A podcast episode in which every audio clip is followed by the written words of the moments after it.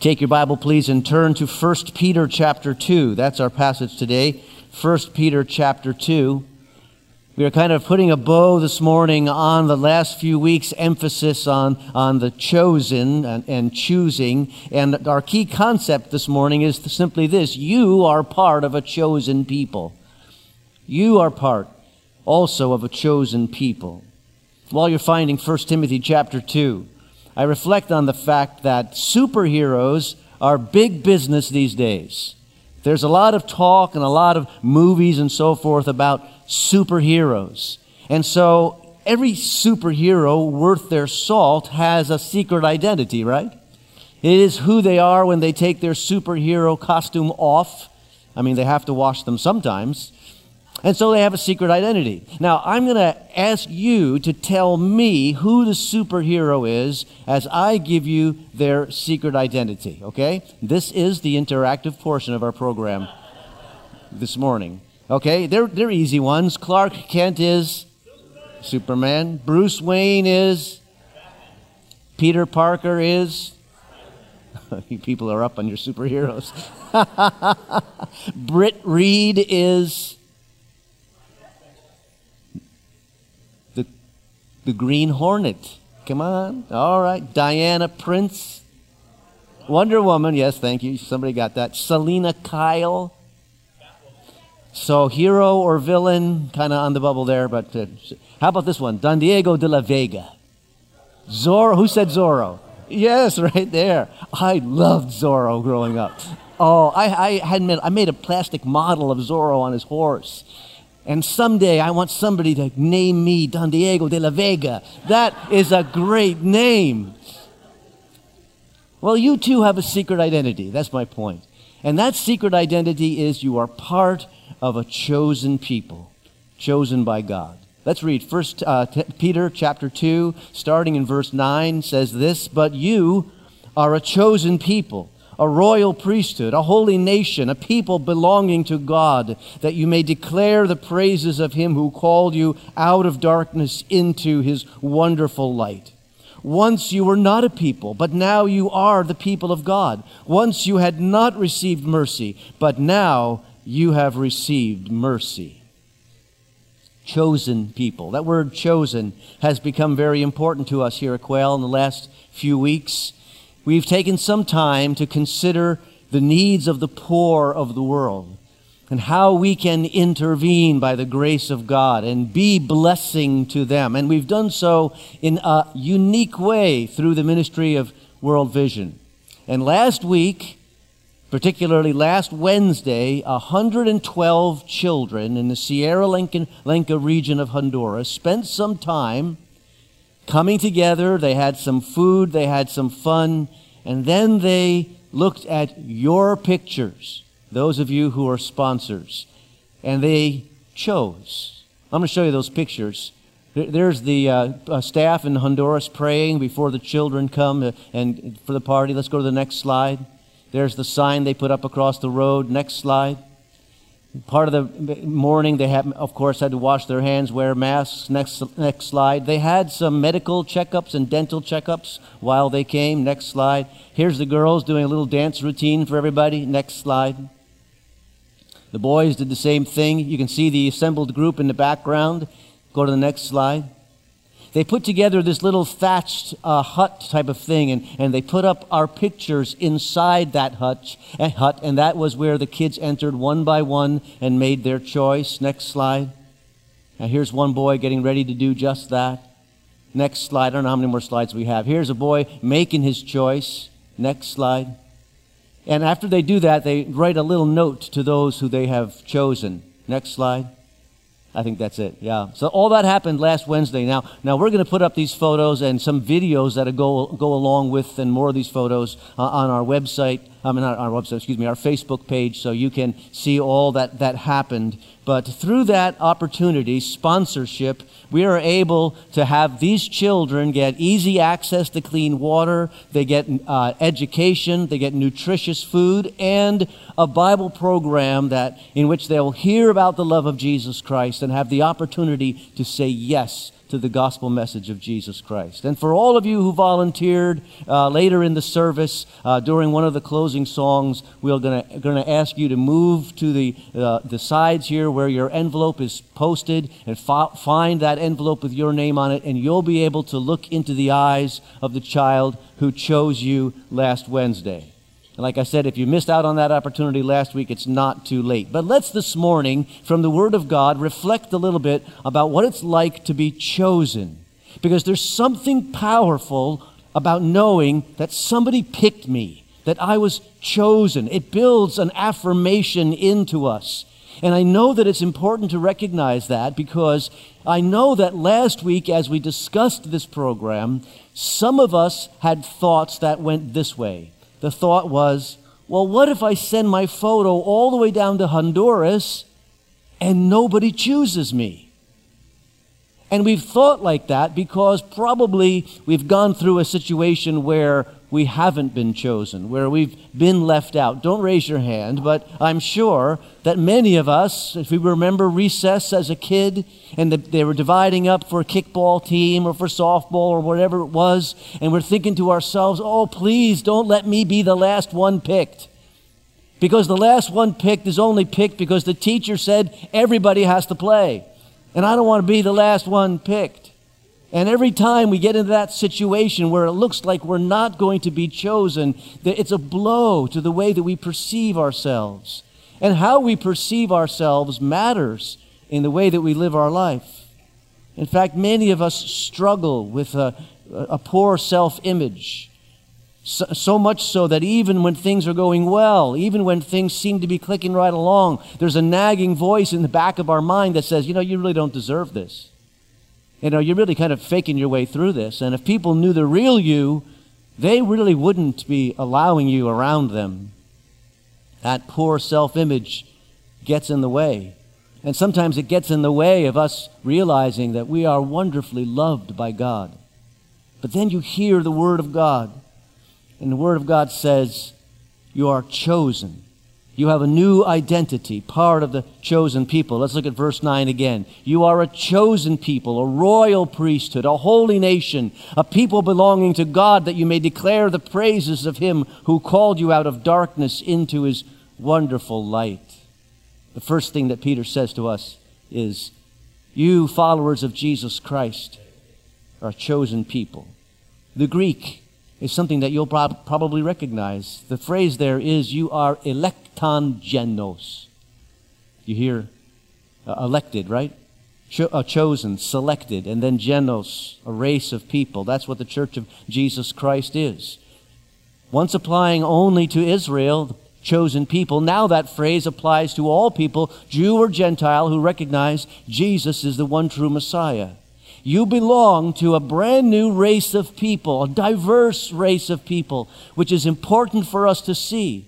Because prior to Jesus, everybody associated with people who were like them. That's the way you got along. That's the lane you stayed in. Maybe it was your tribe, or maybe it was your ethnicity, your language group. But this is how you identified who you were. And that's the, pla- that's the lane you had, and that's the lane you stayed in. But then along comes Jesus, and for the very first time, those things don't matter anymore. For the very first time, he unites people from all different kinds of language groups, all different skin colors, all different ethnicities into one blessed people. And he says to, says to us, you, are all, you all belong to me. You are all chosen by me because of your faith. And in Jesus, it's no longer about division, it's about unity. In Jesus, it's not about taking sides. We're all on the same side because of the love of Jesus. And we are chosen to be, he says, a royal priesthood. I don't think we recognize how radical that statement would be. A royal priesthood. One reason maybe it, it kind of sails over us is because we don't live in a situation where we have royals. But we know what a royal is, right? We can observe nations that have royalty, and the one thing we know about royalty is it's all about your bloodline. Are you in the correct bloodline to be a royal? In Israel, the bloodline of David was the royal bloodline. The same is true with the priest. Priests also had to have the priestly bloodline in Israel, the bloodline of Levi. And now Peter says, I'm assigning both of those titles to you, people of Jesus Christ. Both titles had to do with who you were related to, what family you were born into. And now Peter is saying to us, You have been born again now into the family of God. And in this family of God, you have a new identity, a royal priesthood. Ordinarily, we think of those things as separate. The priest is not a king and the king is not a priest. But for you, you're born again into the family of the king, so you're royal. And you're born again into that family to serve him, so you're a priest. You have a royal priesthood. And what are we chosen to do? Well, Peter lets us know what we're chosen to do in verse 5. He says this You also, like living stones, are being built into a spiritual house to be a holy priesthood offering spiritual sacrifices acceptable to God through Jesus Christ. What are we to do? Offer spiritual sacrifices acceptable to God. A sacrifice is when you give something up. A sacrifice is when you give something over. In the Old Testament system, maybe an animal or some grain, and it was a, a demonstration. I'm giving this away to demonstrate my repentance, or maybe to demonstrate my thanksgiving. But I, am so concerned to do that that I don't mind making this sacrifice. And we have to ask ourselves well, what, what, in what ways are we to sacrifice? To do a God honoring sacrifice as His priests today? And I think that we do that when we do God honoring work for the glory of God. It's a priestly act when you sacrifice your time when you sacrifice your energy, when you sacrifice your finances and seek to serve others in the name of God. It is a priestly act, a spiritual sacrifice when you say, you know, I'm willing to take some of my money and help a poor child in Honduras make sure they get a crack at life and that they hear about Jesus and that they have a healthy diet. It is a spiritual act of sacrifice as you teach in Sunday school, as you lead a Bible study, as you serve in nursery, when you're an usher or you sing in the choir, or any of the things that take you out of yourself and give time and effort towards the cause of Christ. And every time you serve in that way, you are making an offering as a priest because you are part of a royal priesthood. And as a priestly act, as we declare God's praises. Back to verse 9 again. He says, That you may declare the praises of him who called you out of darkness into his wonderful light. When we praise God, we are acting as priests. Priests had that role of representing God to the people, letting the people know the grandeur and the glory of their God. And it's an interesting fact uh, of the Greek language here in verse 9 when it says, You are called to declare the praises of him who called you. That word declare, it's in your text in your, in your verse 9. That word is a very rare word. As a matter of fact, that's the, this is the only time that Greek word shows up in the entire New Testament. There are many words that have that meaning, but this particular word is a unique word because it means to make something known that otherwise would have been secret. See, where, when we declare our praises to God, we as the church, as the, the kingdom of priests, we are letting the world know a message that otherwise would not have been known. That's our role, to make that declaration. Heavens declare the glory of God. Creation speaks their songs of praise everywhere. But there's something unique about the way the people of God make the declaration about the love of Jesus Christ. We express God's praise in a fashion that's not otherwise going to be known. That unique aspect of the worth of God. And so, what Peter is basically saying to us is saying, Be the priests you are meant to be. Let the praise be known. Otherwise, it'll be hidden. And you are a priest and you represent the people to God. That's what a priest did. He represented God to the people about the glory of God and how they ought to be praising Him and following Him. And then he represented the people to God. And he did that in prayer. And that's what we do. We represent one another and the world to God in prayer as we pray for the needs around us. And there we fulfill the role of priest. So in our church, we are chosen people. We are a new race on earth that glorifies God. Peter says it even more, more clearly when he says, You are a holy nation, a whole new structure of people doing what God wants you to do, a, re- a race of royal priests. You put it this way your life, follower of Jesus, is meant to be a song of praise. And no one can sing that song but you. You are uniquely called to do that. And that is the real you. That is who you are, your real identity. And living this out is what Christ has called you to. And when you think of it that way, there's no such thing as an ordinary Christian. We are all part of something fantastic that God is doing in the world. But then Peter takes it even further. He says, Not only are you a new nation, a holy nation, a royal priesthood, but you are to live as aliens in this world. Let's read. Go to verse 11. Dear friends, I urge you as aliens and strangers in the world to abstain from sinful desires, which war against your soul. Live such good lives among the pagans that though they accuse you of doing wrong, they may see your good deeds and glorify God on the day that He visits us. If you know Christ as personal Savior, your primary identity and primary allegiance is to Him, not to the world, not to your job, not to America. Your primary allegiance is to, is to your Savior. In Jesus, in other words, you are truly home. Everywhere else, you are an alien. It means that we must not allow ourselves to be swept along with the alien culture around us. There are times we need to step out of that tide and be completely different because we don't fit in there anymore. The alien culture is not our culture. We're exiles here. And we need to ponder what that means a little bit. Imagine what it means to be an alien in a foreign country. Think of all those refugees fleeing from Ukraine right now put in situations that they didn't see coming. They, they, they didn't really know that this was going to be next, but there they are in a different country, their country being destroyed. And, and how, how do they live when that's their situation? Well, one of the things we see is that they value being together. They, they cling to one another in this strange and hostile land. They speak a language that's different than the language of the majority culture around them. We see that they have a, a subculture that carries the, ident- the identity of who they really are, and they support and help one another. They share with one another in order to survive in a more hostile culture, hostile environment. That's what aliens do. That's what refugees do.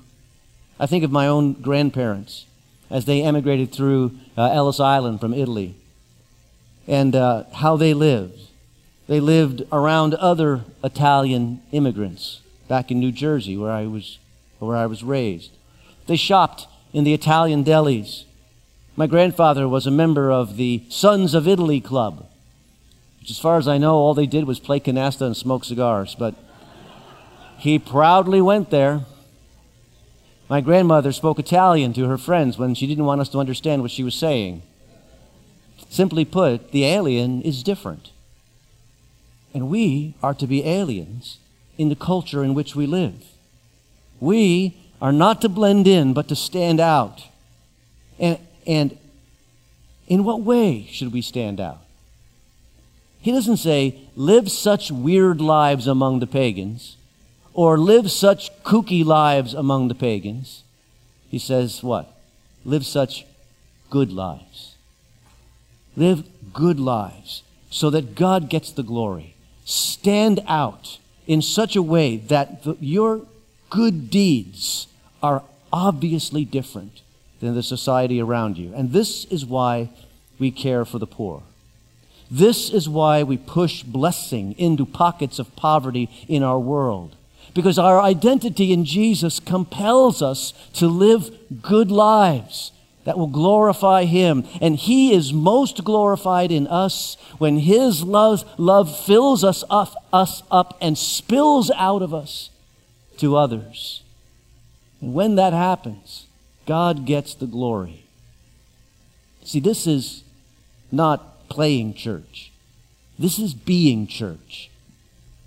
Live so that God gets the glory. And that's your true identity. Oftentimes, to make their way in the world, people think we have to fake it. We fake that we're a little smarter than we really are. We fake that we're a little cooler than we really are, a little more knowing than we really are, more experienced than we really are.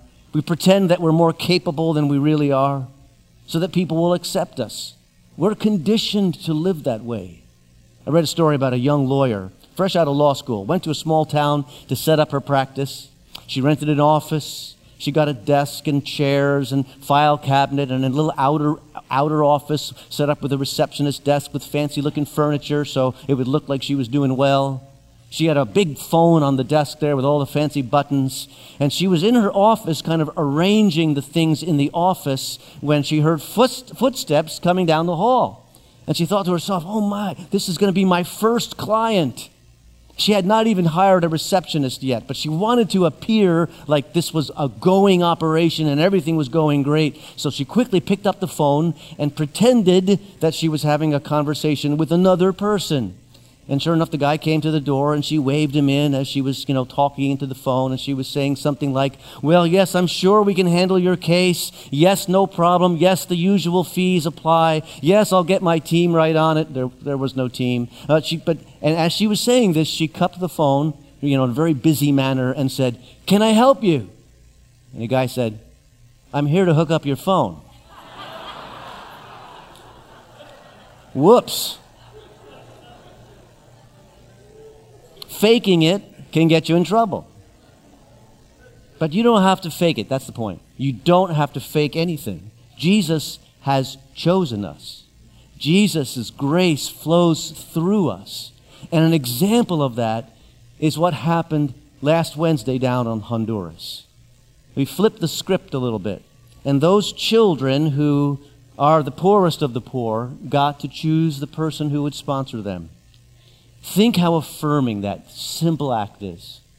The poor feel powerless. The child poor feels doubly powerless. But 112 kids were empowered to make a choice. And that choice will change their life. It will change their life. Alexander Maclaren, a Scottish preacher of long ago, says this The world takes its notion of God uh, most of all, from the people who say they belong to God's family. They read us a great deal more than they read the Bible. And when the book of Quail is read, I want people to read about grace. I want people to read about love that is lavished out on others. I want people to read about the good that we do so that God gets the glory. That's the book I want read on us. You can still get involved in this uh, sponsorship program out, out in the foyer. There'll be people uh, in the uh, orange t shirts, and they'll be ready to help you with, uh, with the program. But now, in just a moment, I'm going to say a prayer, and then we're going to sing our closing song. And during this closing song, I invite those of you who said yes to sponsorship last week your name is on an envelope somewhere here in this, in this room. It's divided alphabetically. A through M last names are on that side, and N through Z last names are on this side. Okay? So you can go to the right, right area. We have people there to help you. We want you just simply to get your envelope, take that down, go back to your seat, and you'll be able to look into the eyes of the child who chose you. Let's pray. And then as we sing, I'm going to ask you to move and get your envelopes. Heavenly Father, we thank you that we are chosen. And we thank you that today we're doubly chosen, not only chosen by your grace and mercy to be part of your family, but for those sponsors chosen by this child to change their life. Lord, we pray that you would use these connections in ways that far exceed and surpass anything that we can think about. And we pray, Lord, that generation after generation are, are, uh, have a, a new trajectory now because of the mercy that you have given to us, which flows through us to others. Bless us, we pray. In Jesus' name, amen.